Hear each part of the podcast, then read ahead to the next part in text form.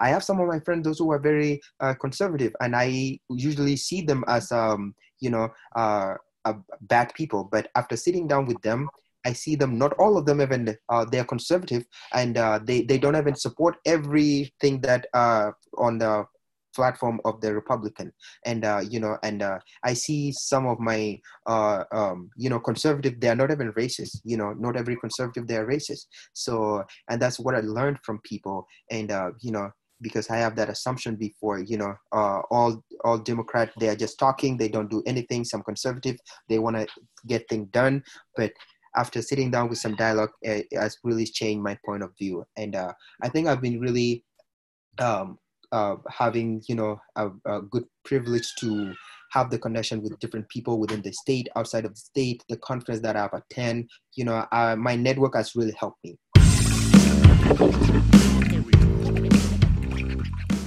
Hello and welcome to episode 27 of the 50 Cups of Coffee podcast. I am your host, Bobby Audley. This is a show where I have coffee and conversation with some of the best leaders in the world, and we talk about culture and connection. This particular episode is truly one of a kind as I sit down with Oballa Oballa. If you do not live in Austin, Minnesota, you've probably never heard of Oballa before, but he is truly a rising star. Oballa is a refugee from Ethiopia where he witnessed mass killings that took the lives of his uncle and hundreds of others. He survived a two week walk across treacherous terrain, which he talks about in this episode, to reach a refugee camp in Kenya. After essentially growing up in this refugee camp for 10 years, he came to America. On this episode, we talk about what is it like to grow up in a refugee camp. I specifically ask him to paint that picture for us. And we talk about his leadership today in his adopted home state of Minnesota. This is another conversation I had on the heels of the murder of George Floyd in Minneapolis and it was particularly informative because Oballa lives in Austin, Minnesota, which is not far from Minneapolis. Oballa and I know each other because he served as the president of Lead MN, which is an organization that works to ensure accessible, quality, and affordable public higher education in the state of Minnesota. In my work as a leadership trainer for Lead MN, I have met many refugees who now call Minnesota home, and these folks are consistently some of the hardest working, most grateful, hungriest for success people that I have ever met or worked with. They are truly the best of America, and Oballa embodies this. I'm choosing to drop this episode today because when we spoke, Oballa was in the middle of his first campaign for public office as a member of the city council for Austin, Minnesota. And just a few days ago, it was confirmed that he won that seat. This has earned Oballa well deserved national attention, including on NPR's highly acclaimed show 1A. Right now, we are all, it seems like, in this daily dialogue about the presidential race, and, and I believe we should be. I am unapologetic about my political opinions. I love to have good political conversation. I don't believe that if you disagree with me, that's that's wrong or bad, or we should avoid talking. I think, on the contrary, it means we should talk more, and not so that I can share my opinion, but so that I can hear yours, and, and you can hear mine, and we can have a conversation and a dialogue about it. And and with that being said, you know, my candidate candidate won this race. I have been a, a Joe Biden candidate for, for many years. I, I, am I am politically a moderate, and I and I truly believe he, he he is a just leader to lead us during this time. And I believe he won legitimately, as has been confirmed by several credible, reputable, and trustworthy sources on both sides of the aisle. And while while I say that, the presidential election took center stage as it always does during a presidential election year. And I truly believe the real work of politics that impacts you the most, and me the most, and all of us the most happens at the local level. The politicians we should be holding up on a pedestal, honoring, and aspiring to be like are the ones like Oballa Oballa, a man who escaped a genocide, grew up in a refugee camp, made it to America, is choosing America as his home, and is choosing to make that home better than he found it. That is the America I am proud of, and this episode is Oballa's story. If you are enjoying our show, please hit subscribe wherever you are listening. Leave us a rating and a review. I read every single review that comes in. I love reading them and I appreciate it greatly. For now, please enjoy my cup of coffee with Oballa Oballa.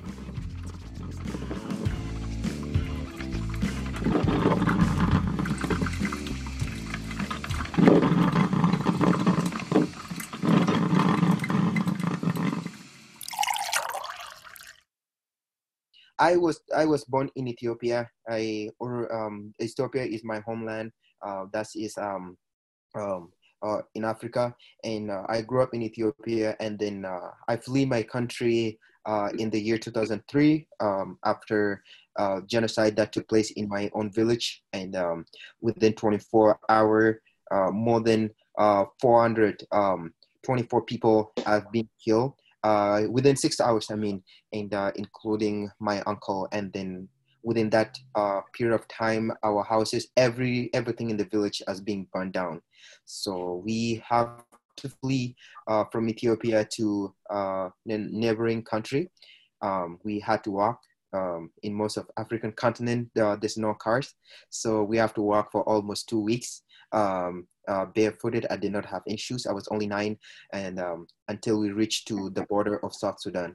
So and then from there that's that's where we we get help and uh, we um, flee again from there to uh, Kenya and then I grew up in a refugee camp in Kenya uh, for almost a decade so I lived my whole life um, 10 years uh, more than uh, 11 years in a refugee camp before we get the opportunity to come to America so um, living in a refugee is always not going back home but uh, looking forward uh, to, to go uh, ahead of you, which is like um, you either go to uh, America, Australia, or European countries. So that's how it is.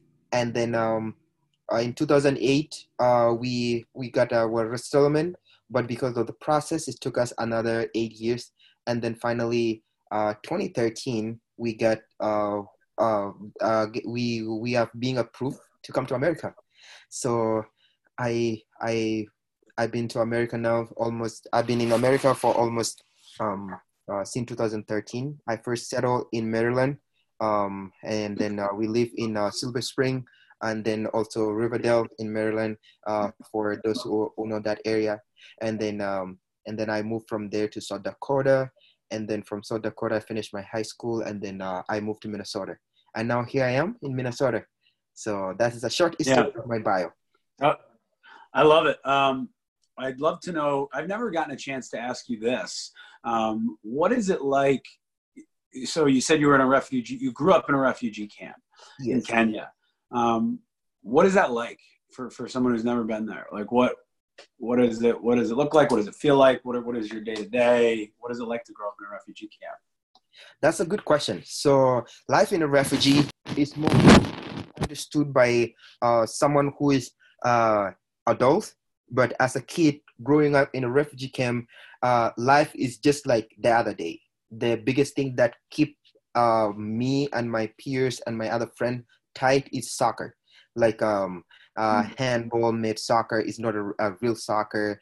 It's like today you play soccer, tomorrow you play soccer, you go to school, you eat, you don't eat, you just pray tomorrow will be another day. So we the refugee camp that we are in is very hot. It's like more than 100 degree hot It's like hot and um, uh, uh, we don't have enough water so so the the, the UNHCR will, will we have like um uh, uh, food distribution that will only come uh, twice a month and then it's giving to you based on your family household. So that's how it is. So and then it's, it's just giving you to you know push through the day.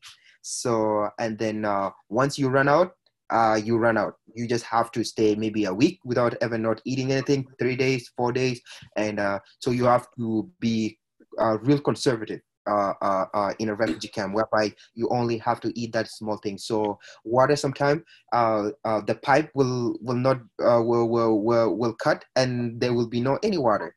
So and then um, if you run out, you just have to wait until whenever it come back. So and um, for me as a kid, it was really difficult because um, we always, uh, I will ask my mom, when when will we like go back? Because in my home in my home country we have like a lot of river. We like it's raining uh it's raining every day you know uh we are farmers you know we have like cattle you know all those you know domestic animal that we survive on. And we hunt but uh in a refugee camp you cannot do that you know? So we only survive based on what the UNHCR give us. So that's the life. So we're always praying. So in a refugee camp if you're not a religious you you will just become a religious. Um, and then you just have to pray there's god and tomorrow will be a better day. So because you don't know what will happen tomorrow. Yeah. And you were so you were nine years old when you left ethiopia when you fled ethiopia. Um, and you mentioned you know wanting to go back. Were you when you when you look back at yourself at that age did you have any real understanding of what you were fleeing? Or like you said was just just day to day because you're talking if you were nine when you left you're going through really uh, your formative years during this time of transition. Were you aware of what was going on? Or you were just kind of like just going day to day playing soccer trusting your parents sort of thing yeah i was i was really aware. Um, as a young man at nine age uh, i think your brain is already uh, equipped with some other stuff. So i'm really aware. Um, i'm aware with what happened. I'm aware because um, through that journey i have seen dead bodies. I have seen uh, what happened. I've seen our house being burned down. I have seen my uncle being uh, uh, slaughtered in front of us. So it's just an hunger like uh, i i i rather die um, in uh, in my country where I can eat instead of dying here of hunger because um, uh, back home I don't have to worry about anything to eat because uh, my my mom we have a, a, a big farm uh, we have we can go fish um, uh, uh, we we can go you know um, you know gather some fruit in the forest that we eat but there we are we are in a camp whereby you cannot even step outside of the camp. You are just there in that circle for all like uh, all like all your life. So you cannot go outside of the camp. You cannot just walk out of the camp. You know the the, the people will bring you back. You're not supposed to live in the camp. It's like you're you know stuck in that area. So it's just a frustration is that I'd rather go back, mom, if you will allow me, uh, because I know. And then my mom will still will, tell me you are the target because the genocide that happened in my country, they are targeting male, uh, the you know all all boys, men, all those stuff, educated people, because um, what they're trying to do to get rid of all the educated people so they don't they don't advocate uh, for what is going on so i am a target already if i go back so i know i will be killed but I rather die there instead of die of hunger, like eh, seeing like uh, starving every day. So that was like a frustration. Mm. Yeah. Do you still have a desire to go back? Uh no. Uh, I think um, fleeing my country has really opened my eye. I become an activist at a young age. When I was in the Dadaab camp, I I start uh, uh, you know speaking up uh, uh, for my people uh, because I didn't know what was happening like because it, this thing is called land grabbing. It been happening our land being sold while we are there uh, uh, to foreigners. So other people investing in our land we don't get we don't get the um, uh, everything that's going on. So and then uh, we started speaking up. And then i didn't know before the reason why we are being killed but in refugee my eye opened and then coming to America, my eye opened, and see now I started speaking up. So I don't have a desire because if I go back, I'm a target already, and uh, the government of Ethiopia do, doesn't want anyone criticizing the government. So I have a lot of my friends who went back. Uh, some of them being killed, some of them uh, are being arrested. Especially they left from America here. They've been killed. They're being arrested, and uh, I know if I go back, I will go back as a U.S. citizen. I'm a citizen now, and uh, if I'm going back, I will go back with a big protection and also uh, knowing that I'm going there not as a Ethiopian citizen, but an American citizen. So maybe that one thing will protect me. And um, I have a desire to go back to build a school, you know, to help some project, you know, because uh, school is what is lacking. We don't have a school, you know.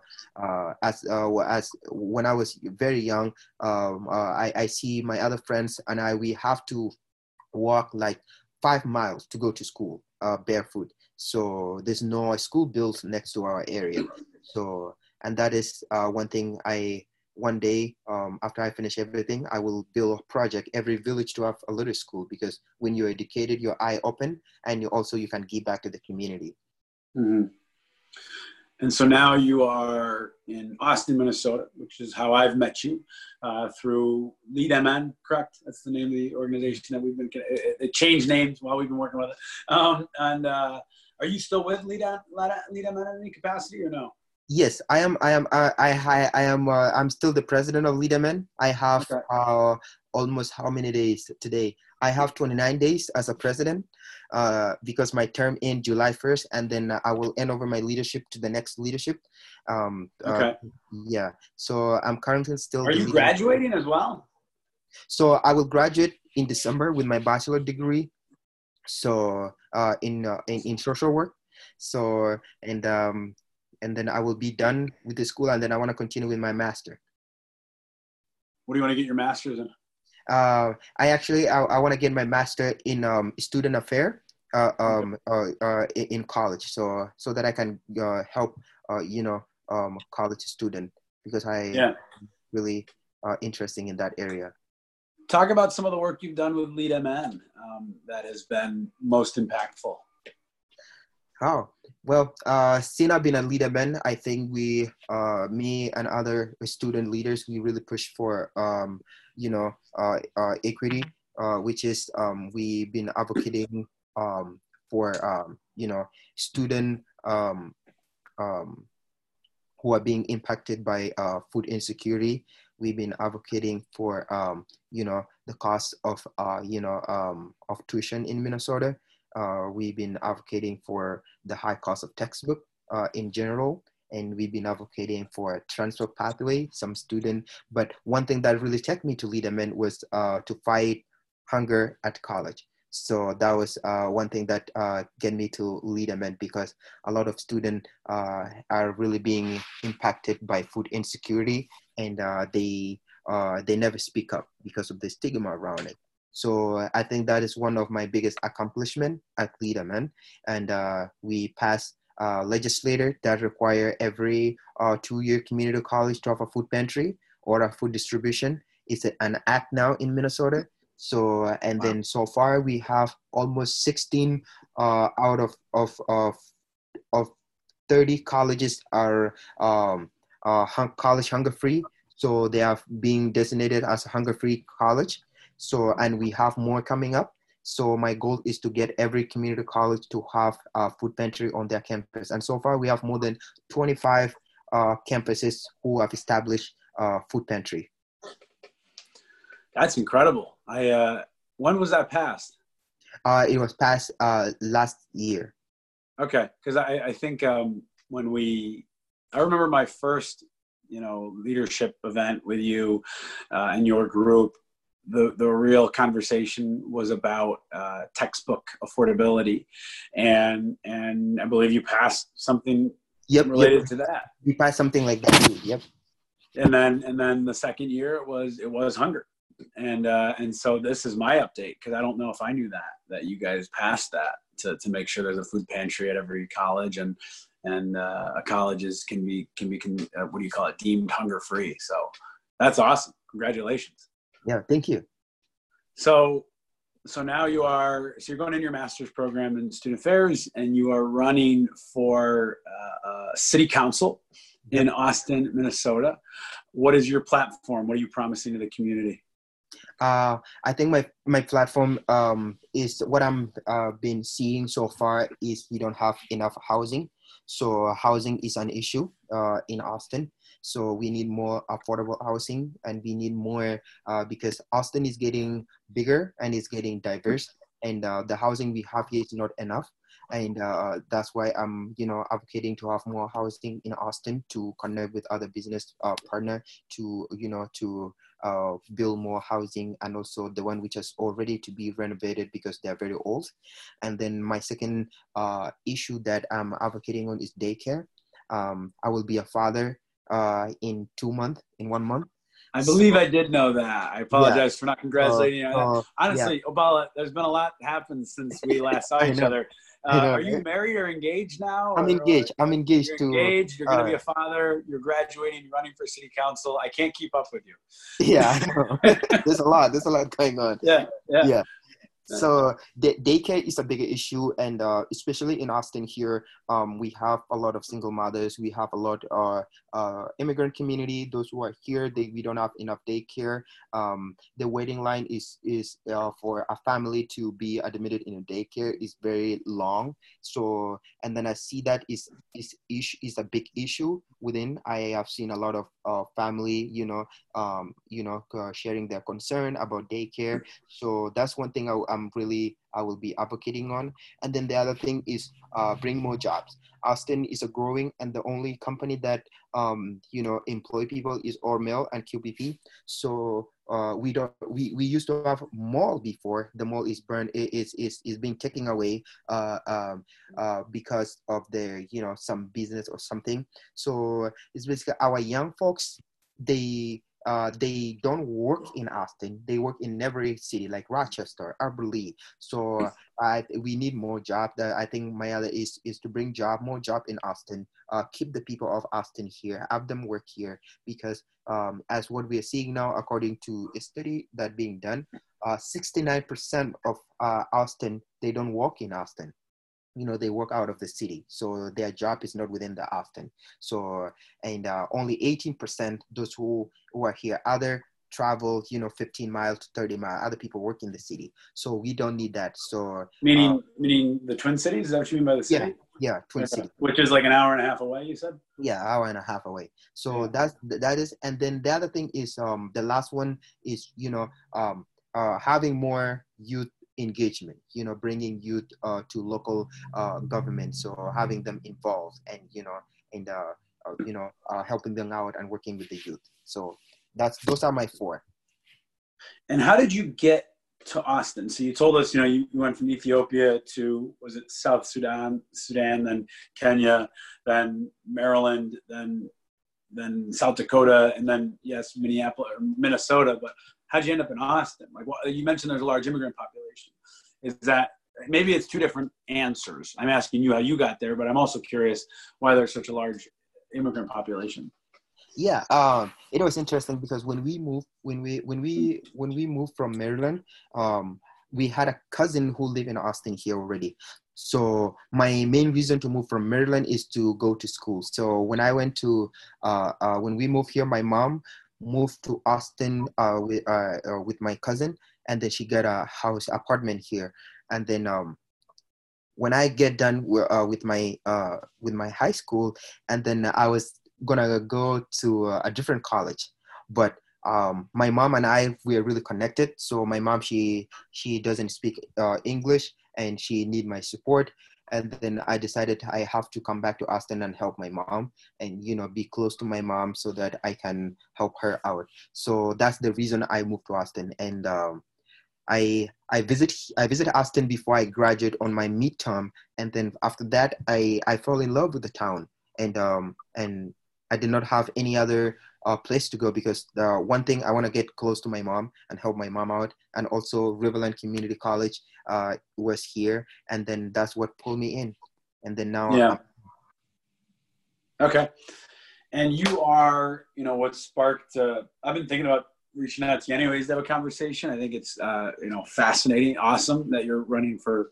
city council, and um, but obviously now you know you're an hour and a half north of, of Minneapolis, where uh, the death of George Floyd occurred, where where where where the the riots started, um, and I, I saw a post you had put on Facebook about it, um, and that's what sparked me reaching out. So, what is your what is your as someone who's running for public office uh, and holds a public office with Lead MN, um, what is your reaction to everything that's going on right now?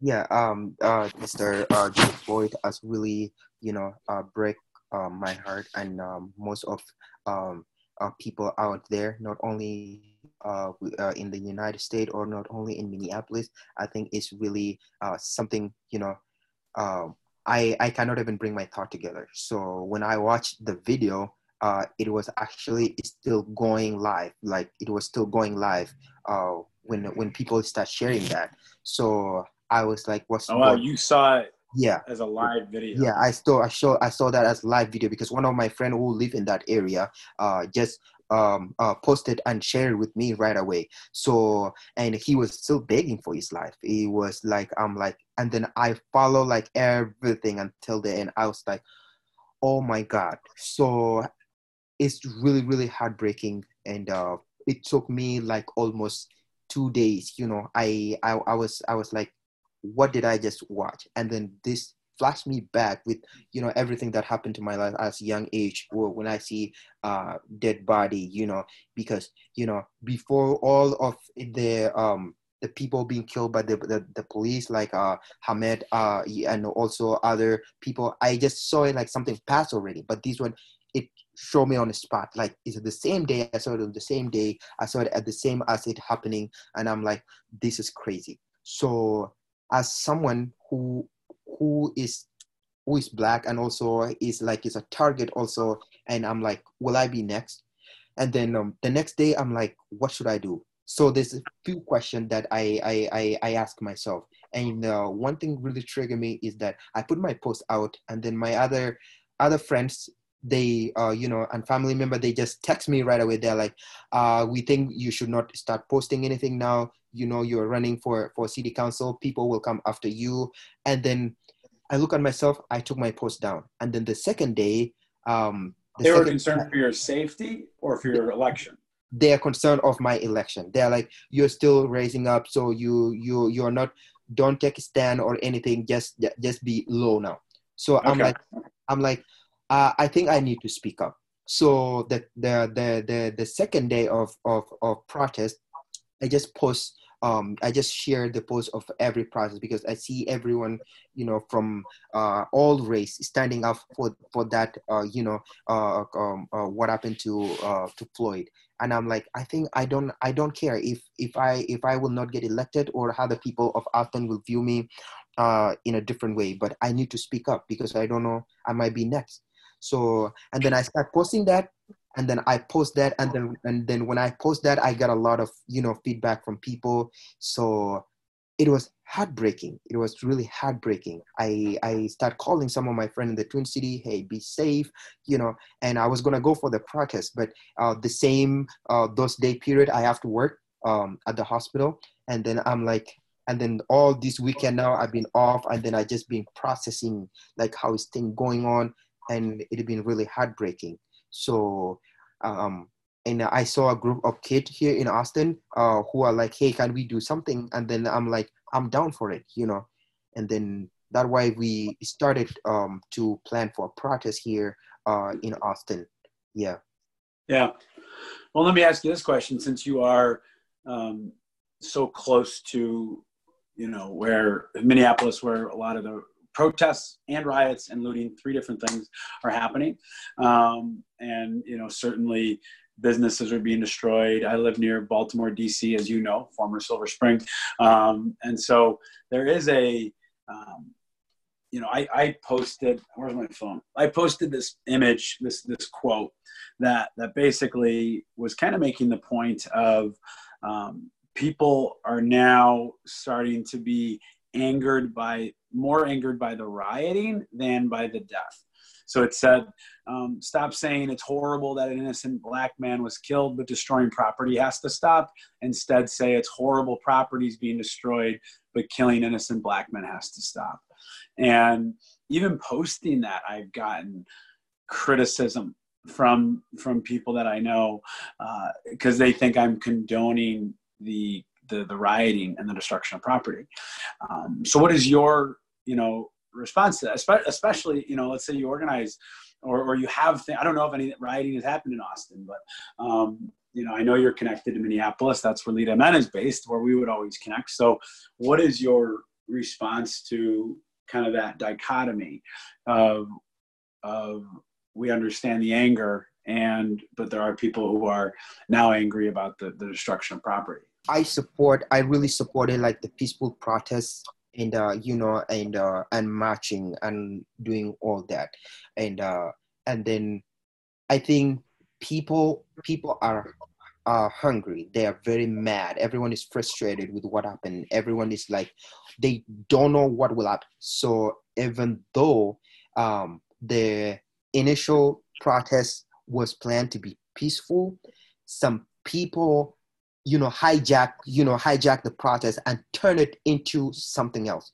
Because i was following like every video live like every facebook live from friends who were in frontline uh, in minneapolis. And then i saw the first uh, when the AutoZone being smashed down and then being burned down before even they go to start looting the target. So, and then some other people posted before, they're like, oh, they burned down their AutoZone and something like that. You know, people were mad. But, and then w- when I reach like, uh, like um, when it is almost like midnight, uh, some some evidence came out again, say uh, showing that the people who start the, the protest they're the one who start looting you know and then i even i i have all the video i have the video the screenshot you know with the guy who who was a police. He's like he wear up like he dressed in a police. He has like the goggle. Those are very expensive. And uh and he the one who starts smashing the window you know and uh is, is starting like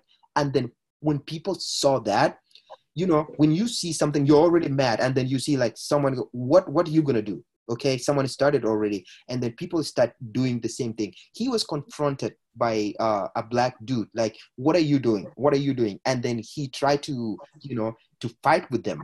And then after that he walk away. So and then after that they this keep going on. So i i really um I was really uh, mad that happened that way. I was really, uh, I felt bad about that happened that way. But when you are frustrated, you don't know what you can control.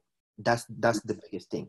Because when you are mad at something, you don't know what you you don't know. It's like in a fight. When you are in a fight with someone, you don't know what you're gonna hit it or with. You will not be like, okay, now I'm fighting with you. I will only hit you on your back. I will only hit you on your left eye. You know that will not happen. People are hungry. People are mad, frustrated, but they're just looking for something out, uh, something to you know uh, put their frustration on it. Uh, but but but overall, like it has been twisted. It has been twisted, and everything blame people now. They are not concerned about the death of uh, uh, um, uh, Floyd, and they are now concerned about you know um, uh, the looting of Target. Target is a big corporate. You know, they don't even care about that you know uh they that's that's not even something for them. So when i see i get hungry i'm like people you have to calm down. Imagine that is your brother. Imagine that is your sister. Imagine that's that's that's your relative you know for the those people who say oh people should not uh, uh loot or do anything. You can control it especially if you're caught up within that and um and mm. blame being blamed on the people. So i was really mad and um i it's it was frustrating. And uh, I, I again i still reach out to my uh, friends uh, please do not you know destroy uh, uh, those uh, those businesses. Do not destroy those local businesses and it turned out the people who, who who have done all those you know they are doing it for purpose you know. They are not even part of of of of, of the protest yeah, no, it's incredibly true. I mean, like you said, you know, it seems for the most part, it's it's agitators, it's it's it's people who, or even if it is people part of the protest, you said it's people at the end of the rope. It's people who are frustrated. It's people who are who are pissed off, and and and uh, and that doesn't excuse it. It doesn't condone it. It does say, I do believe, like you said, you know, the root of this is is another individual who who was murdered, and and I think we were mad about that for about two days, and now it seems like everybody's mad about the rioting. And to say that we shouldn't be mad about the rioting is not condoning it. It's just saying let's keep the focus and the attention on the root of the problem. Let's not let's not put a band-aid on the the impact right? If you have a wound on your body don't just clean up the blood. Uh, fix the fix the root of the wound uh, and make sure it doesn't get injured again. And and that's what this is. We're, we're we're getting we're getting distracted by the the root the riots and the looting instead of saying like let's see their anger. Let's see their frustration. Let's hear them out and and let's make sure this doesn't happen again. Um, and I do believe why we're having conversations like this is because people want to make sure that that is where we keep the message focused on. Um, and it's a it's a balance. It's a balance. I know I'm trying to strike the balance myself.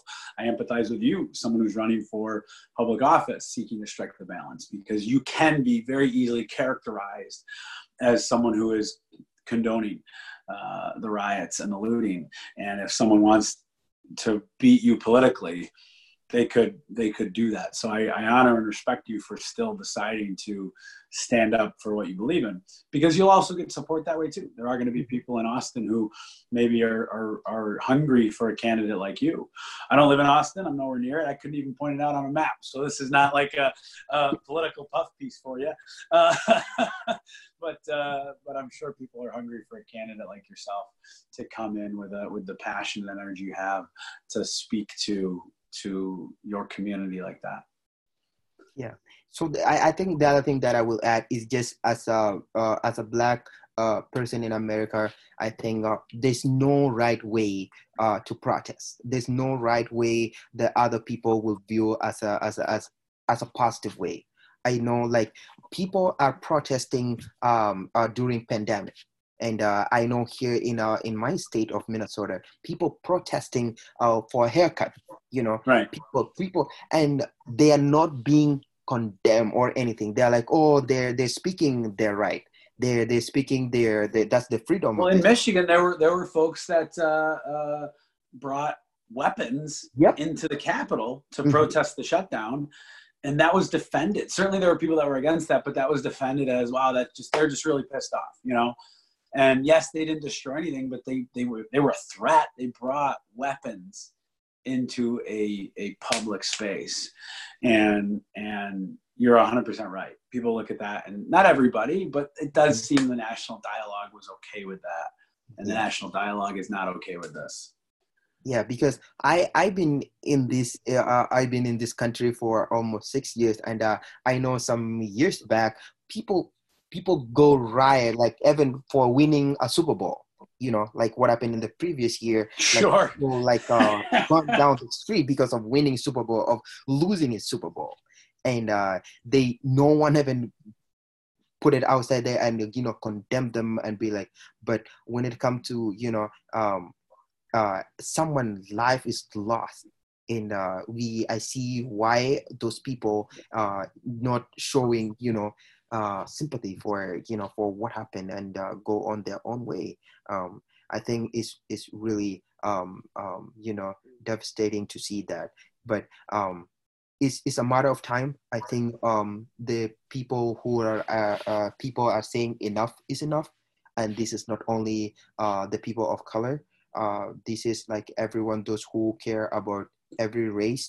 Everyone is saying enough is enough, and uh, the system need to change um, the system need to uh, do something about you know the people of color and also the uh, the black community. So and then um, that that that is the biggest thing that i'm seeing. And uh, until everyone stand up and say this is where i can speak and this is where i i can uh, share my voice um, and then we unite together and uh, you know and have like the same common goal so that we get because it has been more than 400 years and um, uh, black people been suffering um, uh, on police brutality. And uh, we cannot wait another 400 years. It's just the time is now to speak up and the time is now to address the system and the time is now for everyone those who, who are against the, the, the, the police brutality to speak up. So that is the biggest message I, I tell um, everyone here in Austin when I join the protest. I'm like, this is our town. I love this town. I love this city. I love the people. And please don't destroy your own business because uh, I'm already a refugee. I, I run out from my own country uh, because my house is being burned down. I don't want to be a refugee in America uh, because my apartment is being burned down and my uh, local business is being burned down. Let protest, let uh, uh, share our voice, and then that voice will bring justice and let not destroy anything. So and that was really sent a, a great message. And uh, the protest in Austin was peaceful, and nothing happened. So you, uh, like you said, you've been in this country since 2013. Have you experienced racism in America that that is unique to your American experience here? Yeah, well, well, mine, my, I actually, I, I, it's, it's, it's really difficult. I, it's not like a, like I usually like keep it to myself. I, I just, I just feel like sometimes it's worth it talking about it. Sometimes it's not worth it talking about it. Um, I get some stop uh, for no reason, and um, and uh, thank God I haven't not get any ticket because I use my voice in a good way. I I exercise my right in a good way, and so I mostly um, uh, not get the ticket.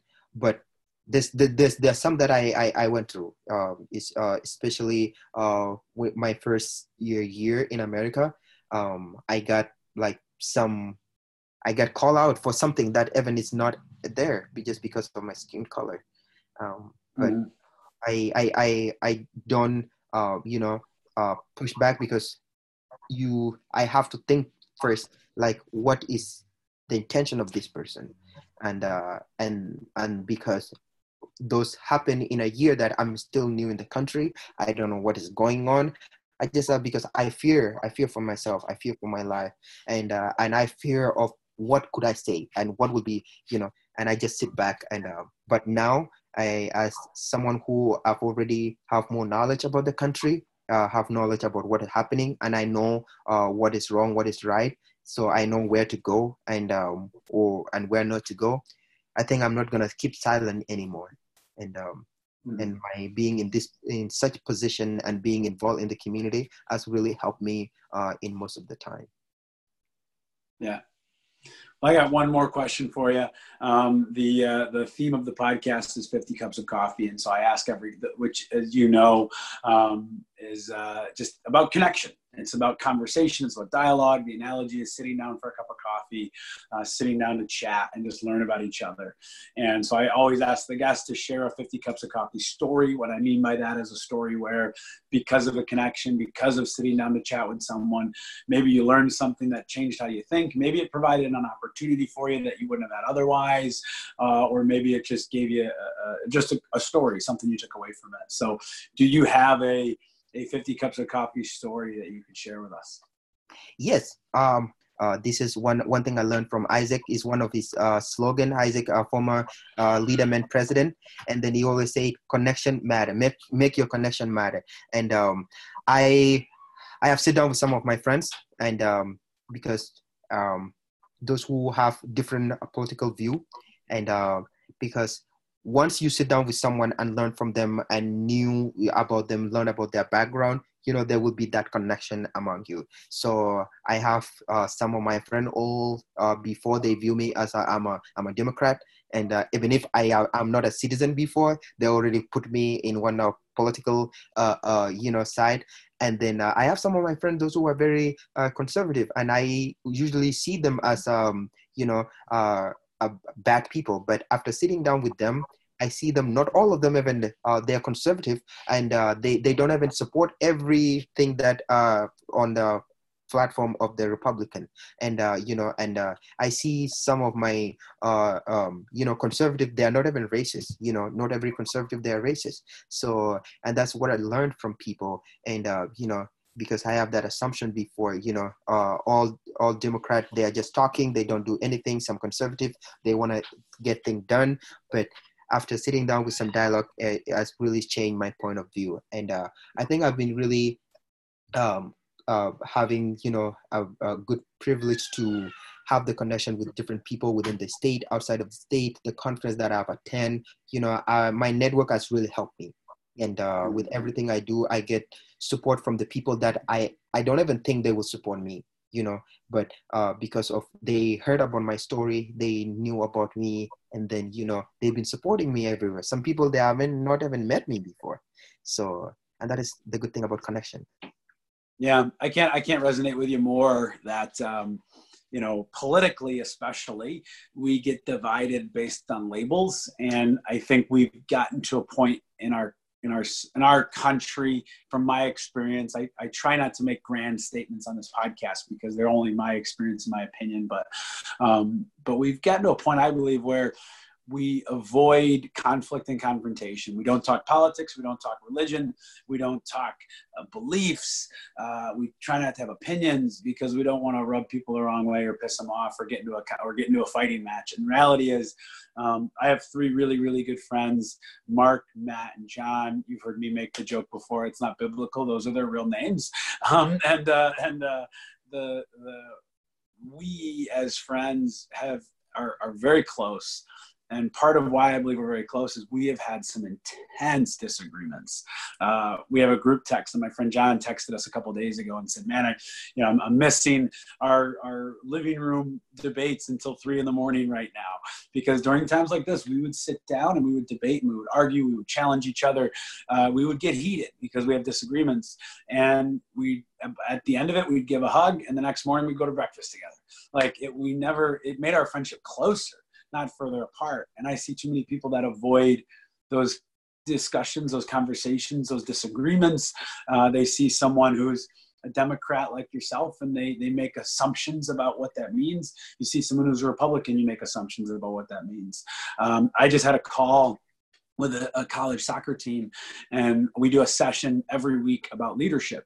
And and i, I started it by saying listen i, I am not going to go through the powerpoint. I'm not going to do my scripted program here because because uh, we got too much real stuff to talk about. And um, one of the players uh, in reflecting on the state of current affairs was crying saying how it's difficult to not criticize leadership in this country right now because you're afraid to rub people the wrong way.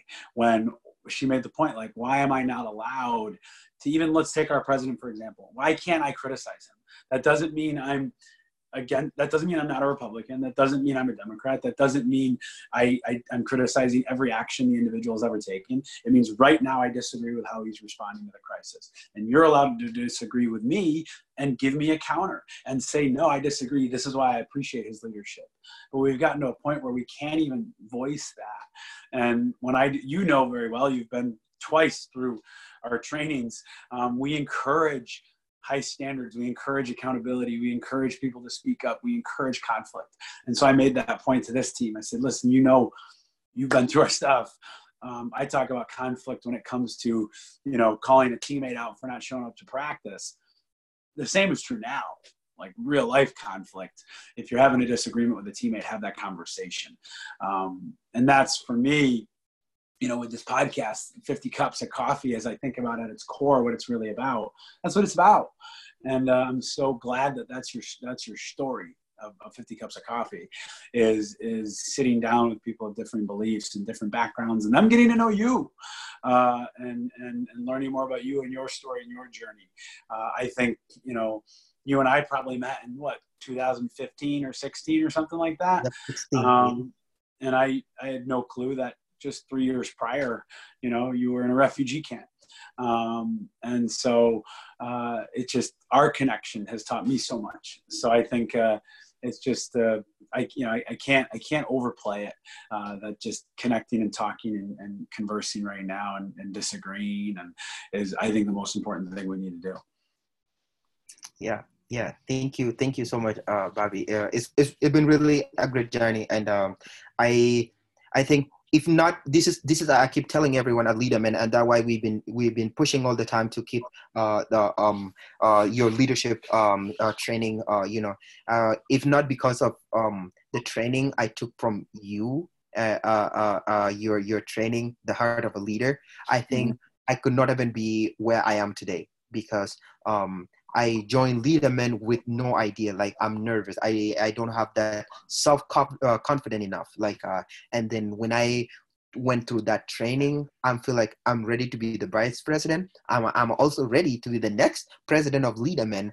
Uh, and that was really something really motivated me. And then uh, it teach me how to you know connect with people teach me how to be nice with people it's teach me how to put yourself in someone's shoes you know because the overall of you know uh, leadership your leadership is really i even still have my you know my bracelet. Yeah energy is everything you know, look at that. from from three years ago. So it's just um i feel like like there's a lot of opportunity outside there connecting with people. And uh, if not because of LeadMN i could have not known you and i could have not known uh you know uh your your your other friend. And uh i think it's, right. it's, it's yeah. something um, I'm so grateful for um, to be like part of this like podcast. I've never been uh, on a podcast before. I just listen for my class, but now guess what? I'm on it already. So that's right. That's right. Well, you're on it because because uh, I, I, I love your story. I love your journey. I love how even in the refugee camp you were an activist and you were you were fighting for what you believed in, and and now you, you moved to Minnesota and you, you you fought for for textbook affordability. You fought for uh, food for students, and and and now you're running for city council. Uh, it it uh, it warms me every time you you give you give a shout out to our training and how it's impacted your world and helped you be a leader because I just think you are uh, just a phenomenal example of a leader. So uh, it means a lot that, that we could play a small role in that. So thank you for, for hopping on here, for sharing, and uh, I wish you the best of luck. When's election day for you guys? November 3rd. Okay, so it's November third. That's a good point. I'm thinking we just today is a primary day for Maryland, so everything's. Oh. Yeah, yeah. I was thinking of that, but okay. So November third. All right, yep. I'll be thinking about you. Yep, absolutely. So um, I we have I have uh, a challenger now. So uh, someone. So today is the last day to file. So I just have to check uh, today if we will have a primary or not because if we if uh, one other person will file today we'll have a primary in august but if there's no um, someone file will be two of us to go to the uh, general election.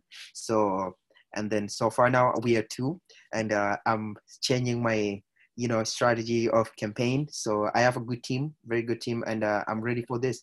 So it will be a beautiful campaign, and um, I will be respectful to my um, opponent, and also you know let the um, the people of Austin decide um, who has um, a good idea to represent the city.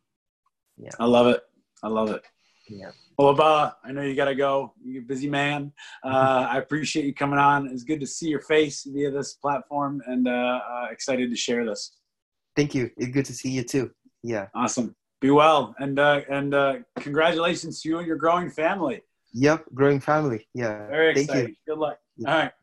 Bye. Take care.